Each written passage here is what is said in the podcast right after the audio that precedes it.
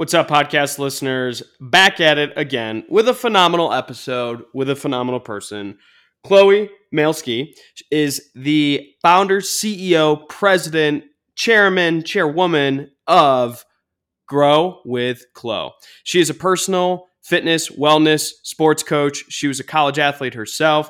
She is just absolutely phenomenal. She brings a lot of energy. She brings a lot of excitement. She brings a lot of discipline, and she is just a fantastic person who's changing the lives of other, you know, youth sports kids all the way up to college sports uh, athletes, all the way up to pro athletes as well, helping come alongside not just them as an athlete, but them as a person. And she's just changing lives. So, Chloe, thank you for all that you do, the impact that you're having, and just loved having you as a guest in this episode.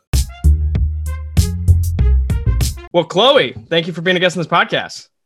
Thank you for having me. I'm excited. I'm a little surprised that you're uh, you're wasting your time during this beautiful day of your birthday on this podcast. So happy birthday! Thank you. So you were explaining to me some arbitrary game that you're going to play. What is this game that you you're going to play? Uh, you're you're going to spend your birthday doing?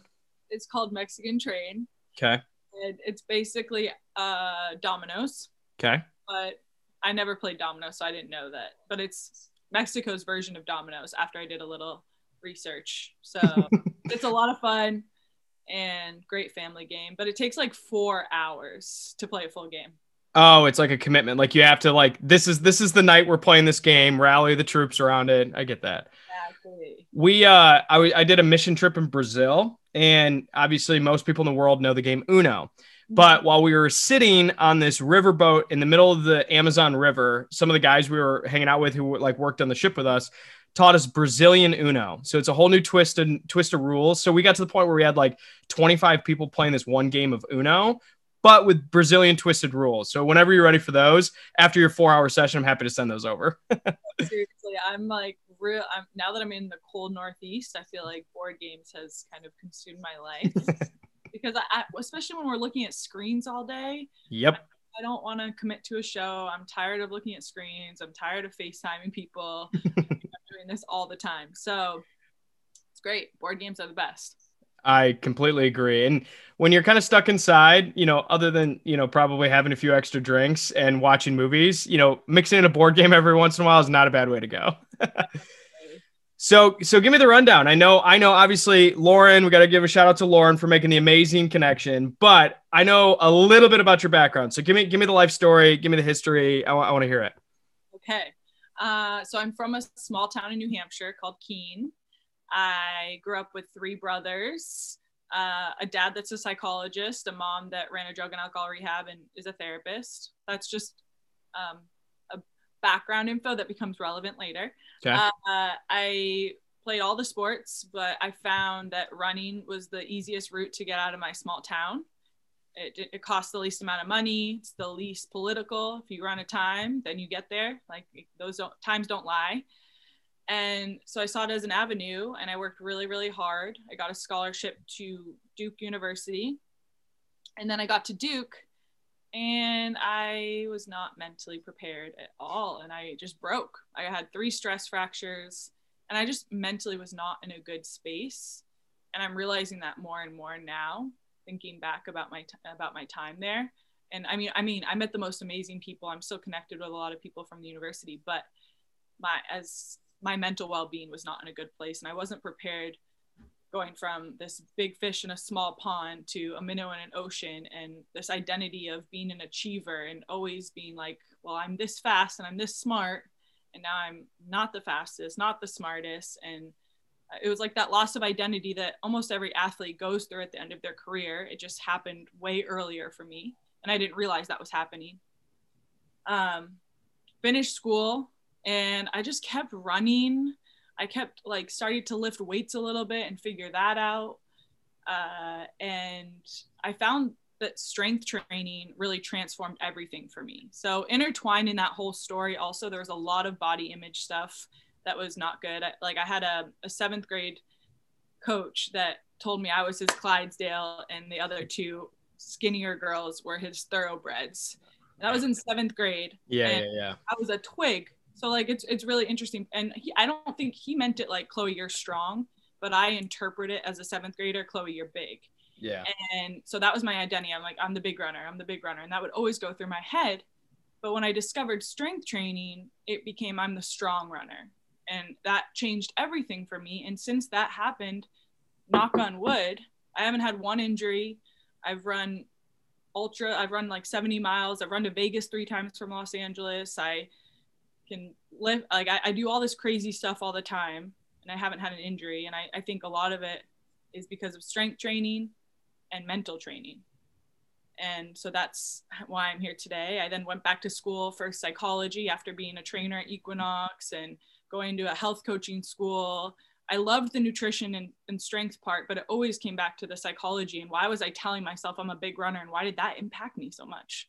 So I went back to school for psychology and I just launched my business, Grow with Chloe, which is a mental training coaching um, program that I do. I do a lot of one on one coaching, teams, consulting, all the things. But I love diving deep with athletes and creating those reframes and le- leveling up like the same way that you bench in a gym let's let's train our mind that way too so a lot to dive in here number one amazing story uh, the first thing i want to i guess ask about and again whatever you're comfortable in this but like so growing up with a mom who you mentioned worked in like at a rehab facility for drug and alcohol, correct? And then a dad who was a psychologist, right?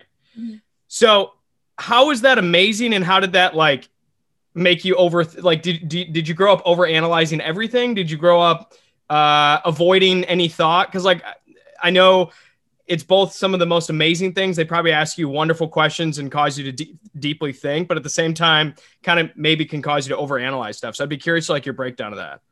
Yeah. So truthfully, my both my parents were really good at not bringing work home, and so mm. I would never. Good for them. It's so weird for me to even say that th- that's those were my parents' occupations because they don't talk about work ever uh, and I don't think of them that way. I don't even. My dad's very in. He loves philosophy, which is very connected to psychology. The more I get into the field, and so we have talks about history, philosophy, but um, ne- they never really asked me questions, and I feel like they were almost they got enough of it of it at work that I almost could have used a little bit more, like a, a hmm. reframe when that coach said something or something of the sort. Not, I'm not blaming. I'm just hmm. saying I think that they didn't bring their work home at all. So it didn't really impact me. So when you got into like, you said you grew up in a small town, obviously throughout your career, you've been a fantastic athlete. I'm assuming you were sort of one of the better athletes to, or maybe more, one of the more driven athletes to come out of your town. So do you think the shock that happened when you got to college, did that come from like, maybe you didn't have to work as hard as you thought you had to. What do you think like the biggest surprise from athlete Chloe in high school to athlete Chloe in college? Like what surprised you the most? Yeah, great question. So, yeah, definitely. I can't emphasize enough how I put so much value on myself as an athlete and I didn't foster other parts of me because I was getting so much attention. It was like Gatorade athlete in the paper every week, portrait of me in my high school when you walk in. Like it, it was like, and I was like, oh, this is this feels good, but I I didn't I wasn't able to look at other parts of myself and develop those other parts. So once I wasn't the fastest. I was like, what am I? Who am I? What is this? Uh, and I did that answer your question? I think so. Yeah, yeah, it was good. That's great. And I guess like that kind of the taking and extending upon that to when you got to college, did you find yourself being overwhelmed by the other athlete? Like, do you think it was an external thing that changed you, or was it internal that changed you? Yeah. So I think I had this thought like, I worked so hard in high school. Like I, I'm I'm back in my hometown right now, and I went on a run, and I was like, wow, I was a psychopath seventh grader. Like I was looking at workouts I did. I can find journal entries I wrote. I was intense, and you know, I'm really happy I was so disciplined early in my life because it got me to where I am now. But it's not sustainable. And I think what happened when I got to Duke, it was like, oh wait, I have to keep being this intense. like I, I didn't realize that. I was like, okay, once I'm at Duke, you know, you know, like they're gonna have this is gonna be figured out, this is gonna be figured out, it's all gonna be smooth sailing. I'm gonna be there. But I didn't realize I was gonna keep have to keep that mindset. And I think that's why in my practice I, I focus so much on those other parts of an athlete. Like even with an NFL player. He's not going to be in the NFL his whole life. Let's start thinking. Do you want like entrepreneurial mind? Uh, what do you what do you value? What what's important to you beyond football? And I love having those conversations and seeing them get excited about yeah. things. Um, so, and I think I just think it's such an important part, and I think it benefits them on the field too. Like I, I didn't need someone to psychoanalyze my track performance. I know how to run. I know how to work hard. I needed people to support me in other areas that would have then made my track more successful. Do you um and again this is kind of tapping into like when you first got there in that challenging transition, would you say that you were struggling more with like you I don't know how to say this other than like you weren't who you wanted to be or more you weren't the other people who were just as talented or more theoretically talented than you? Wow, that's a tough question. So you're saying was I not who I wanted to be? Like when you when you became when you started running at at Duke or when you sorry, you got a lot of praise in high school, phenomenal athlete. You as an athlete didn't change when you got to Duke. All of a sudden just intensity changes, right? And mm-hmm. so would you say that you were frustrated by that change and you know the eye-opening experience? Was that internal or do you think like other people being great athletes messed you up more? Like, do you think that the shock to your system was more discovering there's other athletes that are just as good as you, or maybe a comparison thing? I think both. There's a lot of there's a lot to unpack there. totally a lot to unpack. It's a great question.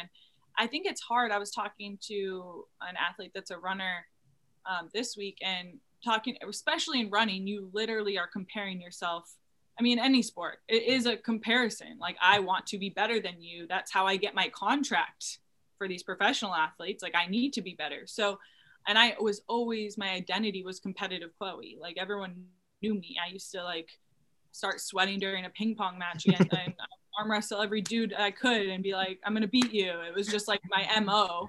Which, Cannot imagine what a Mexican Domino's is to be like tonight.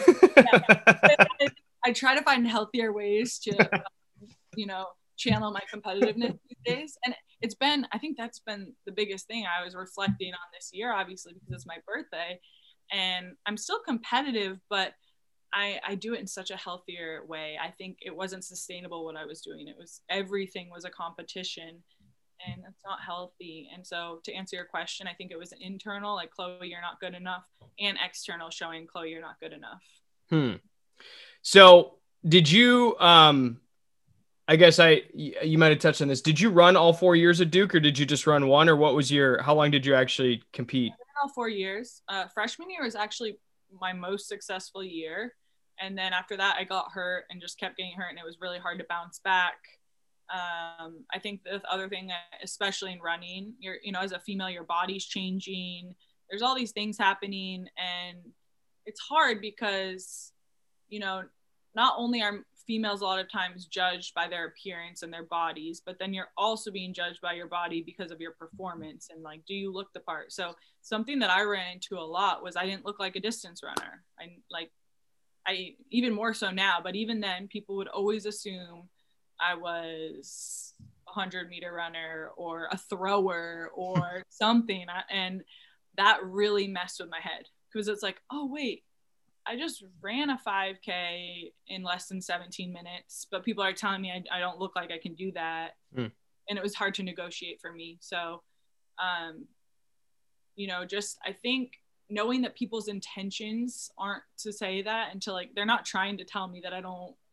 yeah, I mean, I, I think about your story. It was the gym teacher, right, or whoever said yeah. you look like a Clydesdale was probably just like saying, "No, you're strong," but like yeah. the effects that that had and in comparison to the other two it sounds like. I mean i, I get that. Yeah. So i'm actually i'm doing a webinar on a week from yesterday so on the 25th with two olympic swimmers and my friend casey who played college volleyball and we're talking about being a female in sport and just having a vulnerable conversation because we all have these experiences. You look like a man you do this your body. It's like you can't win and we're just going to kind of unpack that. So I'm, I'm really excited because the more and more female athletes i talk to they have similar experiences where it's just like pressure coming in and a lot of angles. Is that like the entire life of a female athlete? I mean I, clearly i don't have any um, understanding of our experience with that. But like, is that does that start the moment you start competing, or what? What's the life cycle of that? Yeah, I think for me too. Like, I didn't necessarily so as you know, I'd say for the most part, um, distance runners are relatively skinny. Mm-hmm. Sure. A lot of miles. Yep. And so it was also weird. This is like diving deep into my psyche right now, but let's go for it. Yeah, let's go for it. I like it. I like it. So people would say, "Oh, you look like a hundred meter runner," and I didn't like that. But I also didn't necessarily. I also saw like the health struggles of teammates for a long time in terms of eating disorders and things like that, and I didn't want that either. So I almost was contributing to it. I was like, I don't want that, so I'm just gonna like prove that I can be bigger and still run. Hmm. I, I, it was just I didn't know. It was really confusing. Yeah. Um, I think all athletes deal with some some way, shape, or form those kind of conflicts, inner conflicts. And and this, uh, feel free to answer this how you, however you'd like. In your experience, is like eating disorder and body image pretty much like a de facto going to happen for female athletes? Because the reason why I bring it up like that is I don't know if I know a female athlete that at least hasn't been affected by that in some way, shape, or form. Maybe yeah. in some extremes or not, but it seems like that's a very common. And is that? Yeah, I, I guess. Oh, go ahead. I wouldn't necessarily. I think it depends on the sport in terms of actually having an eating disorder or disordered eating. So those are different. You know, sure.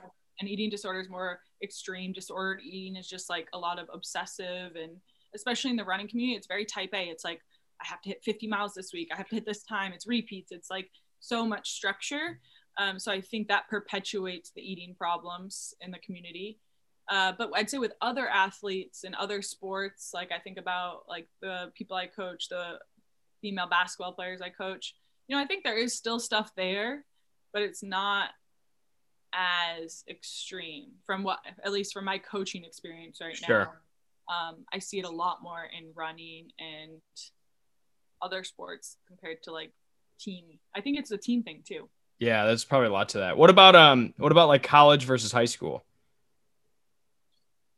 Well, it depends. I, I'd say probably college more just because you get a ton of these high level athletes in one room and we're all trying to you know the lighter you are the faster you are so okay well if sandy's lighter than me i got to get as light as sandy so i can be as fast as sandy that's how it mm-hmm. works right so i think you know putting everyone in that same room it makes it difficult so how do you and maybe this is like super i don't know unemotional but how do you encourage athletes to perform at their best while also including a healthy culture maybe from a coach perspective but also like an individual like obviously to be fat like to be fast you can't hold a ton of extra weight right but at the same time you don't want somebody like you want somebody to be healthy and eat healthy diets and you know train appropriately so how do you like foster that balance of be in shape, be fit, but like have a healthy. I mean, is it a is it what we've talked about or what you're probably going to talk more about, but is it more of a mental game or is it like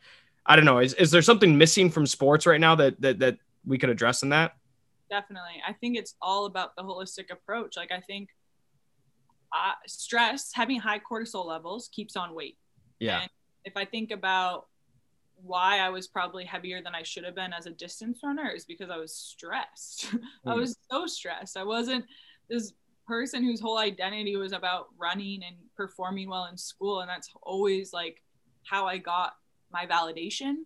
And now I didn't have any of that. I was so stressed. I didn't know what to do. And I, I, assume, I think that looking back, that's why I was heavier than I should have been as a distance runner then. So I think it's about taking a holistic approach. No one said that to me though. No one was trying to help me with my stress levels or figure out why. They were just like, well, um, maybe you should just eat this instead of that, or uh, you know, it, it was very practical, not necessarily like let's yeah, get to the root cause. Mentalize like, and I think it also comes to a coach knowing the athlete and knowing the best approach for that athlete. So, uh, truthfully, my coach at Duke was pretty great. He knew that having a conversation with me about weight or something would, if anything, make me way more stressed. Mm. He didn't actually ever say, like, I had other teammates that had to get weighed in way more often than I did. But then there's that whole thing, like, people weighing, like, male coaches weighing their female athletes yeah. every week. And it's, it's, it's what a tough, what a tough dynamic. yeah, exactly. Yeah. So this may be a wildly unfair question to ask, but is a lot of your drive to help athletes like maybe because you wish somebody would have said it to you, or you're thinking about how you would have made yourself better and you want to help others with that? What's kind of the drive behind so much focus on sport now? Yeah, I had a really hard time with it actually because I didn't want to. I feel like I've hung on to this athlete identity. So I never stopped running. A lot of my teammates, they don't run anymore. They seem so happy. yeah. And, I, and I'm like, I don't understand. Like, I've never stopped running. I've never stopped lifting. I've never stopped going 100% at least two times a week. Like, it just had, I don't have an, like, I now Good take for you. yeah, it was just so ingrained. So I had a hard time. I was like, am I just trying to hang on? Like, why am I working with athletes? But I had this huge light bulb moment where the whole reason I'm upset about working with athletes is the same, like, is hypocritical because I don't want to be seen as just an athlete. I want to be seen as a human. So when I work with athletes, I work with humans. And I had to do that reframe because that was the biggest issue. Like I wasn't working on other parts of myself. I wasn't working on my being. I was only working on my sport and my craft. Yeah. So my motivation is helping athletes discover other parts of themselves and then seeing the consistency there can actually pay off in their performance on the field, on the court, on the track. Um real quick, to your point now of you like a lot of your friends have stopped running but like you've made you obviously still work out quite a bit and obviously you're still running a bunch. What are you running for? Like so when you decide you're going to go for a run is that like you just want to stay in shape? Do you get a runner's high? Are you maybe training for something? If you are why are you training for what you're training for? Like what's kind of the the motivation behind still competing probably at a similar high, or high level of like what you were before as an athlete so great question. And actually, I was I was training for something called Hyrox, which is like a fitness competition. Uh, it's like CrossFit, and that was in Dallas or is in Dallas on February 20th. And I was really looking forward to that. But I just had a realization, and I'm like, why am I training for this? I asked myself that same question because I go hard. You know, it's a lot. Yeah. Prior to that, every time I, I walk into the gym, I ask myself, why the hell am I here? um, well, prior to that, I was training for Boston Marathon, and for me, it was like I wanted to beat my dad's time. My dad ran a three-hour marathon, so then I was trying to run a, a sub, run a three-hour marathon, deadlift 300 pounds, and do 30 pull-ups in three days. Hold on, real quick. How? What's what's a per mile three-hour marathon? Like 647 ish. Woof. Yeah, 650 something. Uh, it's yeah. Did I tell you about the marathon I ran? No. Really? I, I, I thought I told you. I didn't tell you the story. No. Okay, so long story short, not a runner like at all. Like I think I've ran more than three miles like once in my life. I have a cousin who went to Harvard, ran track at Harvard, and one day he's got a wrestler buddy who is out of shape and not to make light of an important topic, but his friends were making fun of him for being out of shape. So he's like, screw you guys. I can go walk a marathon in a heartbeat, no problem whatever. So my cousin's telling me the story, and we may have had a lot of pizza and a lot of wine on like a Saturday night, and we're staying up super late. So again, mind you, I've never run more than like three miles. So I was like, you know what, today's the day. I'm gonna go run a marathon. So I decided to do it on a treadmill, and it was like I don't run regularly, even like sub mile, but did it on a treadmill. I watched like two movies, took me five and a half hours, and that's the one marathon I probably will ever run. But did get it done. So well, treadmill, I hate treadmills. Like I, some of my teammates love treadmills, but I just can't stand them. But I think I like fractured like both my feet, like foot fractures, and like uh, it was miserable. But I did get it done, so that's my one. I've only run one more one marathon at this point. Yeah, no thanks. I, Boston was going to be my last one. I was like, you know, you qualify for Boston, you run Boston, you're done.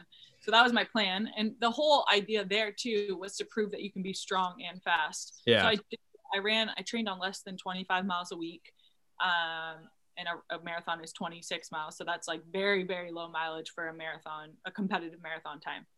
So the whole goal there was like to prove like, oh, I can deadlift 300 pounds, I can do 30 pull-ups and I can run a three hour marathon. This is going to show people that you can be strong and be an endurance athlete. Like I wanted to prove that because again, I still had this kind of story narrative in my head. You can't be a strong runner. Like you're too big if you're a strong runner. So um, yeah, that's on hold until Boston goes live. So I was supposed to do that this year.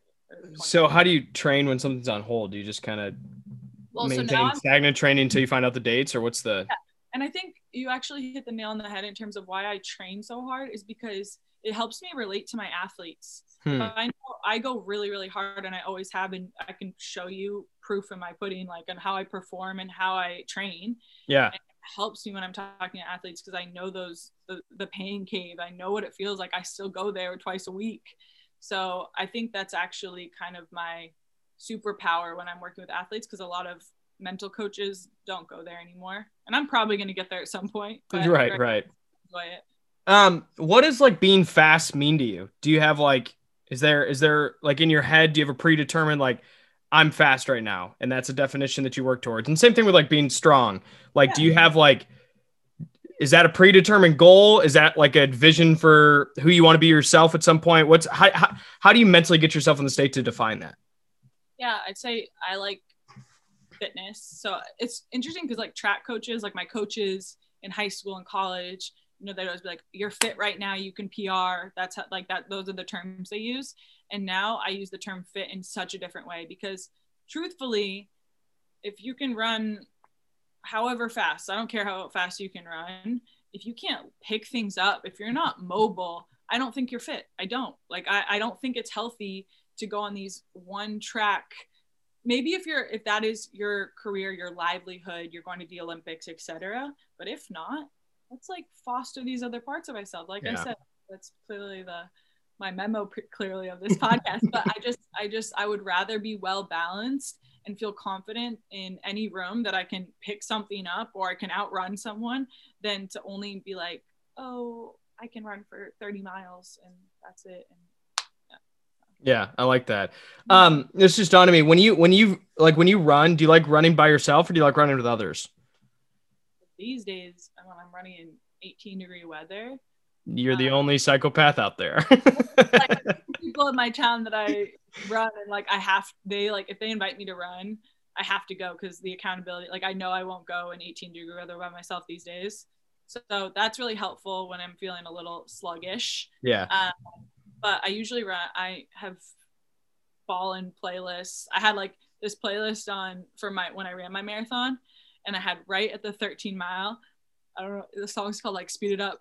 The- having that curious to really get me going. Um, music is like such a huge part of my my workouts. Like I just I feel like I'm like this was made for me. So Yep. This barbell right now. Let's go. And do like, you have do you have like predetermined music or do you let the shuffle do its thing for you?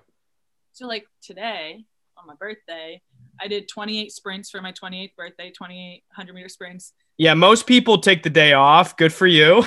Way to make it happen. I was gonna take the day off because it's your birthday, just to you know. Yeah. Yeah, you're welcome. I'll take one for the team. So truthfully though rest days are i have a whole new vision like i just think rest is so important we don't talk about that enough but um i had mask off the whole time just on repeat. I think I think "Mask Off" is the song for 2020 for a lot of people. So, so um, I, I was gonna before I derailed it with the uh, running by yourself or not. Um, when you are so, let's talk a little bit more about your business. Um, when you are, is it safe to say you coach athlete? Like, what what would be the when you're work working? What what, what do you is it coach you coach an athlete? yeah Okay. And you know that was also intentional so intentions also like you know even going back to the clydesdale story like the intention behind that was not but i think we need to think about what our words mean to other people but yeah.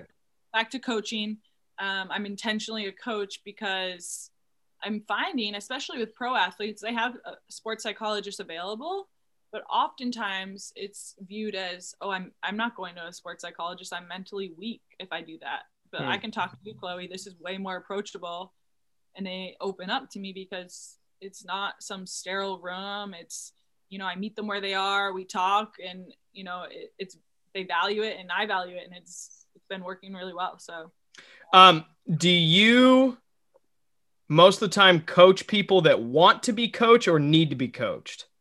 definitely want i don't want to coach anyone that doesn't want to be there and I, I have a very like i meet them where they are. If they're not ready that's cool. I'm i don't want to coach anyone that's not ready to level up and isn't there and it's okay if you aren't like I, I, it's cool either way my door's open Yeah, I'm al- I'm always fascinated. Like when I hear a lot of like, I mean, in my world, it'd be the you know asshole of a CEO who is a really really high performer maybe not you know, in some level top management and somebody requires them to go get some like professional help in some way shape or form due to like maybe anger issues or you know mm-hmm. poor management or whatever it is. And that's probably one of the worst people because a lot of times they may not have any interest to seek help and they're going to not change their habits. Whereas the leader that you want is one that actually seeks out getting help. And i've I, that was one of the things before this I was kind of chewing on was like I'd be curious if people come to you because they want to or somebody says that person needs some mental help.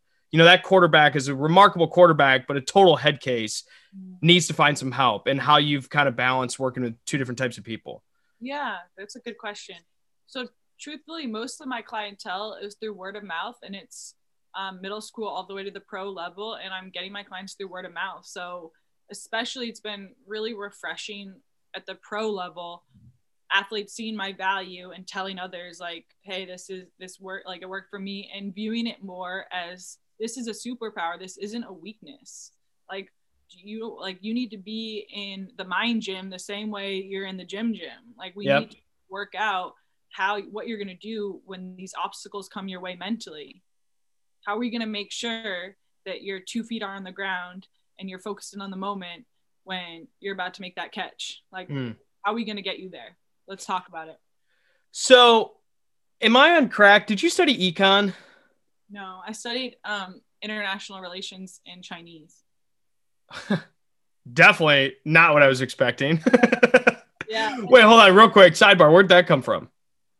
I studied Chinese. I was, like I said, this really intense high achiever. I studied Chinese all through high school. I went to China and I was like, I'm going to be a diplomat. I almost went to Georgetown. I committed to Georgetown and then switched last minute. Um, and I really thought I was going to go into the foreign service. And truthfully, I still have a lot of interests around international policy and international, like just culture in general. I um, I took a lot of anthropology classes, and so I think practicing what I preach, I'm going to foster that side of me when I start my podcast, and it's going to be about culture. Love that. The reason why I brought up the uh, the econ, which at some point we need to have, maybe that's when we break the tequila out and talk about international policy. But uh, um, the uh, the reason why I brought up the um, econ was, would you say that you enjoy working with like kind of the athlete itself or the team? So like micro athlete, macro team. Like, do you like the individual? I that's my guess. Or and then, individual. Yeah, really yeah and I, you know i have colleagues that enjoy teamwork more and i like teamwork. I like te- at the younger level like a high school middle school team that's fun for me. Um, but at the pro level there's so much more support and it's i love i love doing the deep dive. So i'm planning on pursuing a phd uh, next year. I'm doing research right now on trauma and I I just I love getting to those deep levels and having these big breakthroughs and getting the nitty gritty. That's my thing. So the uh and and like since since athlete is like your way to go, do you think you um do you ever struggle with like they don't do it the way you would do it? Has that ever been an issue? What do you mean? Well, I so we I think we talked about this a little bit. I um I did face offs when I play lacrosse and Face-offs is very like you're kind of a mental psychopath, and it's a very like niche. You're pretty much the only player in the field that does that one specific things. And so when I have been a coach, I've coached like middle school teams, not any, but like had fun with that, or entry level high school where I was only coaching one athlete. And one of the things that I've occasionally struggled with, and I've had to take myself a step back, is say like, we talked about this, you're doing great, but like you should be doing this specifically, and you're not. And I struggle like I need to remove myself because it's like I wish I was doing it that way or you're not doing it the way I would be doing it but maybe you're doing it better. And so I don't I mean I, I just was curious if you if you have any like ever step into the shoes of hey you're not training the way I think I want to train but you're actually doing a great job doing it the way you're doing that and if that's ever been a struggle for you. Yeah, I actually haven't really run into that struggle. I find that in sessions um the more space and silence the better and i i have to make sure that i'm you know i practice what i preach and i meditate every day and i remove myself from those situations so i can try and just fully support the athletes and where they are and i don't i, I haven't had that struggle yet that's cool. No, I hopefully you don't. it's probably probably means you're a lot less selfish than I am, so I like that. But Um, on on the like sessions question, how much of it do you take with you out of the room? Room being figurative. Yeah, yeah. At this point, I'm working so much because I'm just launching. Um, so I feel like I work all the time, but it's all I really, really enjoy it, and it doesn't necessarily feel like work. It feels so aligned, and I'm so passionate about it. But I wouldn't say that I take anything. I think the one thing that it ha- does impact is my friendships. Hmm. I don't have. I've realized I before this, before getting into this work and starting my business, I had a, a lot of really, really close friendships, but I don't really have the bandwidth to keep up that for like in that capacity anymore. And that's hard for me because I value connection more than anything. Yeah. Uh, so that's something I'm still navigating. That's, I mean, it's interesting to say that. So one from like running businesses myself, like it's definitely a lonely path. It's a, it's an amazing path, and I wouldn't change it for the world, but it's definitely a lonely path. One thing that's kind of I think messed me up a little bit is on podcasts actually having conversations with friends. How do you not let new conversations feel like a podcast? We're like I don't mind. Like the best place in the world is being the person asking the questions because it's the safest. You don't need to make the conversation about you. You can make it all about them, which is really fun. Yeah. But it's weird in friendships at time. And I'll be curious, like once you launch your podcast, if you have the same experience of like, how do you then switch into normal? I'm getting to know you mode. This doesn't need to be a podcast, but this is just like a fun conversation that's happening. It's an interesting, like like Joe Rogan, for example. I'd be curious. Do you know Joe Rogan? I'd be curious his experience. Like, does he have normal, like, non-podcast friendships, and how does that interact differently than all he does all day long professionally is podcast? So, anyways, uh, sidebar. But no, I agree. I think it's really tricky. I mean, I think it's the same thing, like with Instagram now, how it's like a business in some capacity, and so it's like, yeah, it's it, the world is getting weird, and I I'm I'm navigating that. The I guess thinking about my podcast, it is going to be basically all my friends coming on. Love so it. it's I get maybe that's what I'm going to do to salvage all these relationships. Look, I'm sorry for the last six months. Been super busy, but let's catch up on the podcast. tiger. then you'll be the one sending tequila. That's the way to do it. So, so um, uh, if if the perfect athlete, not perfect meaning they're perfect, but like the one you would have the most fun working with walks in walks in the room and says, "Chloe, I want to work with you." Who who is like profile them? Okay. Well, to be honest, I love the like 8th to 10th grade range the most because they're like a sponge. They just want to absorb everything you say and their eyes light up when they make these connections and they see the results and they're willing to put in the work or that's what i'm finding. So i'd say it's seventh to 10th grade. Yeah. And in terms of i don't really have a particular sport yet. I haven't some people like my mentors some of them were like you need to pick a sport. You need to pick an age group. But right now at the beginning of the beginning stages i'm really enjoying having a diverse clientele working with all levels and getting to understand all of them at a different level. I've never been a pro athlete, um, but I've always tried to act like one. so yeah, um, and just learning their struggles, and then you know at the younger level, it's a whole different game. But I still feel related to that, and I think it's cool because they still I can still say things like dope to them and have conversations, and they're not like so. I know I probably won't be coaching the younger athletes forever. It's probably going to transition, if anything, to more older athletes. It's fun. I mean, I, I can relate in the sense that like it's fun to coach like that middle school to high school transition because you're still like God to them, like you're the coolest thing ever, and like they respect you as an athlete, but also like interested in learning from you from you. Whereas like a little bit younger, all they want to do is just like play, play, play, play, which is awesome fun. And then high school, they're just kind of like, you suck. I have no interest in you. I don't want to listen to you, whatever. But no, I that's that's awesome. Do you um that like the transition to older age, whether it's pro athletes, whether it's college athletes, is that something you're looking forward to? You're just naturally going to let happen, or like no rush to do it? Yeah, I'm all about receiving what what comes my way. I like that.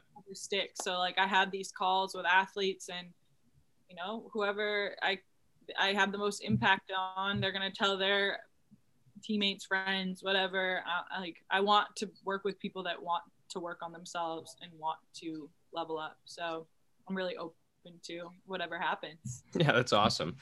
Um, so if you that that that perfect profile of a person walks into your life, you coach them, whether that's for you know 20 minutes, one session, or whether that's for 20 years. What do you think that like what define impact do you want to leave on their life? Yeah, so I, I really think, you know, better athletes, better humans. Hmm.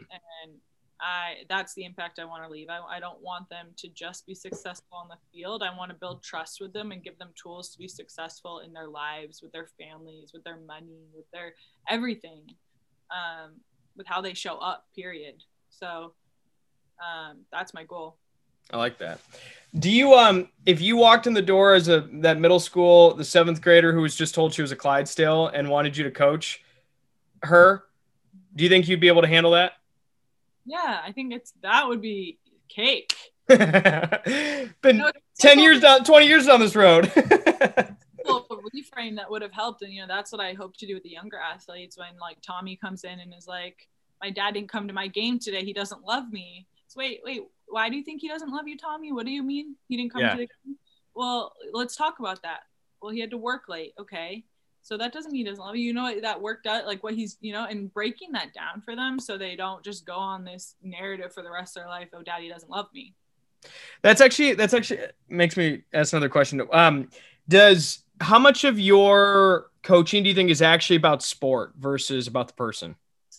Yeah, I'd say very little of it is about the sport. Yeah. Um, I think this me having a sport background now though allows like uh it, it creates a rapport. Sure. Because that was my big thing when i had when i was working with um, a really talented psychologist. She was my professor and she was saying she works with athletes but she knew nothing about sports. And she was like he caught the ball and was all weird. Yeah.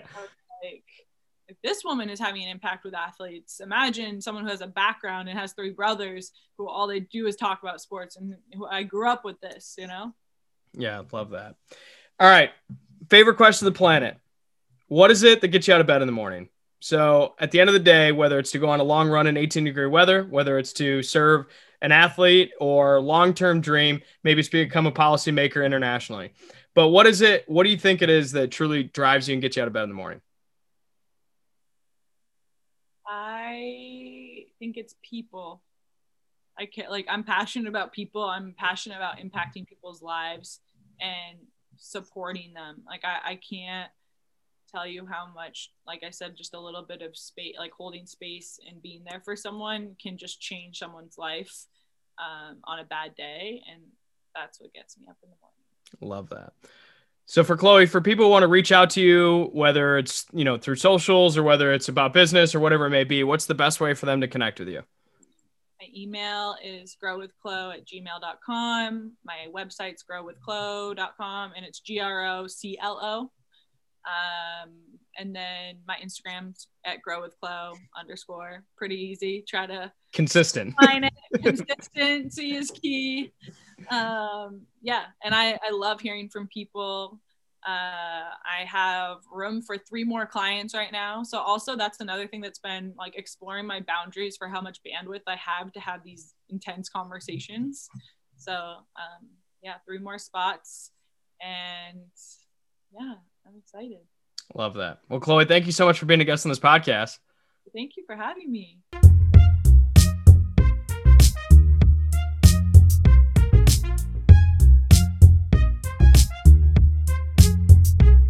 You just listened to an amazing episode on the Matt Baxter Show.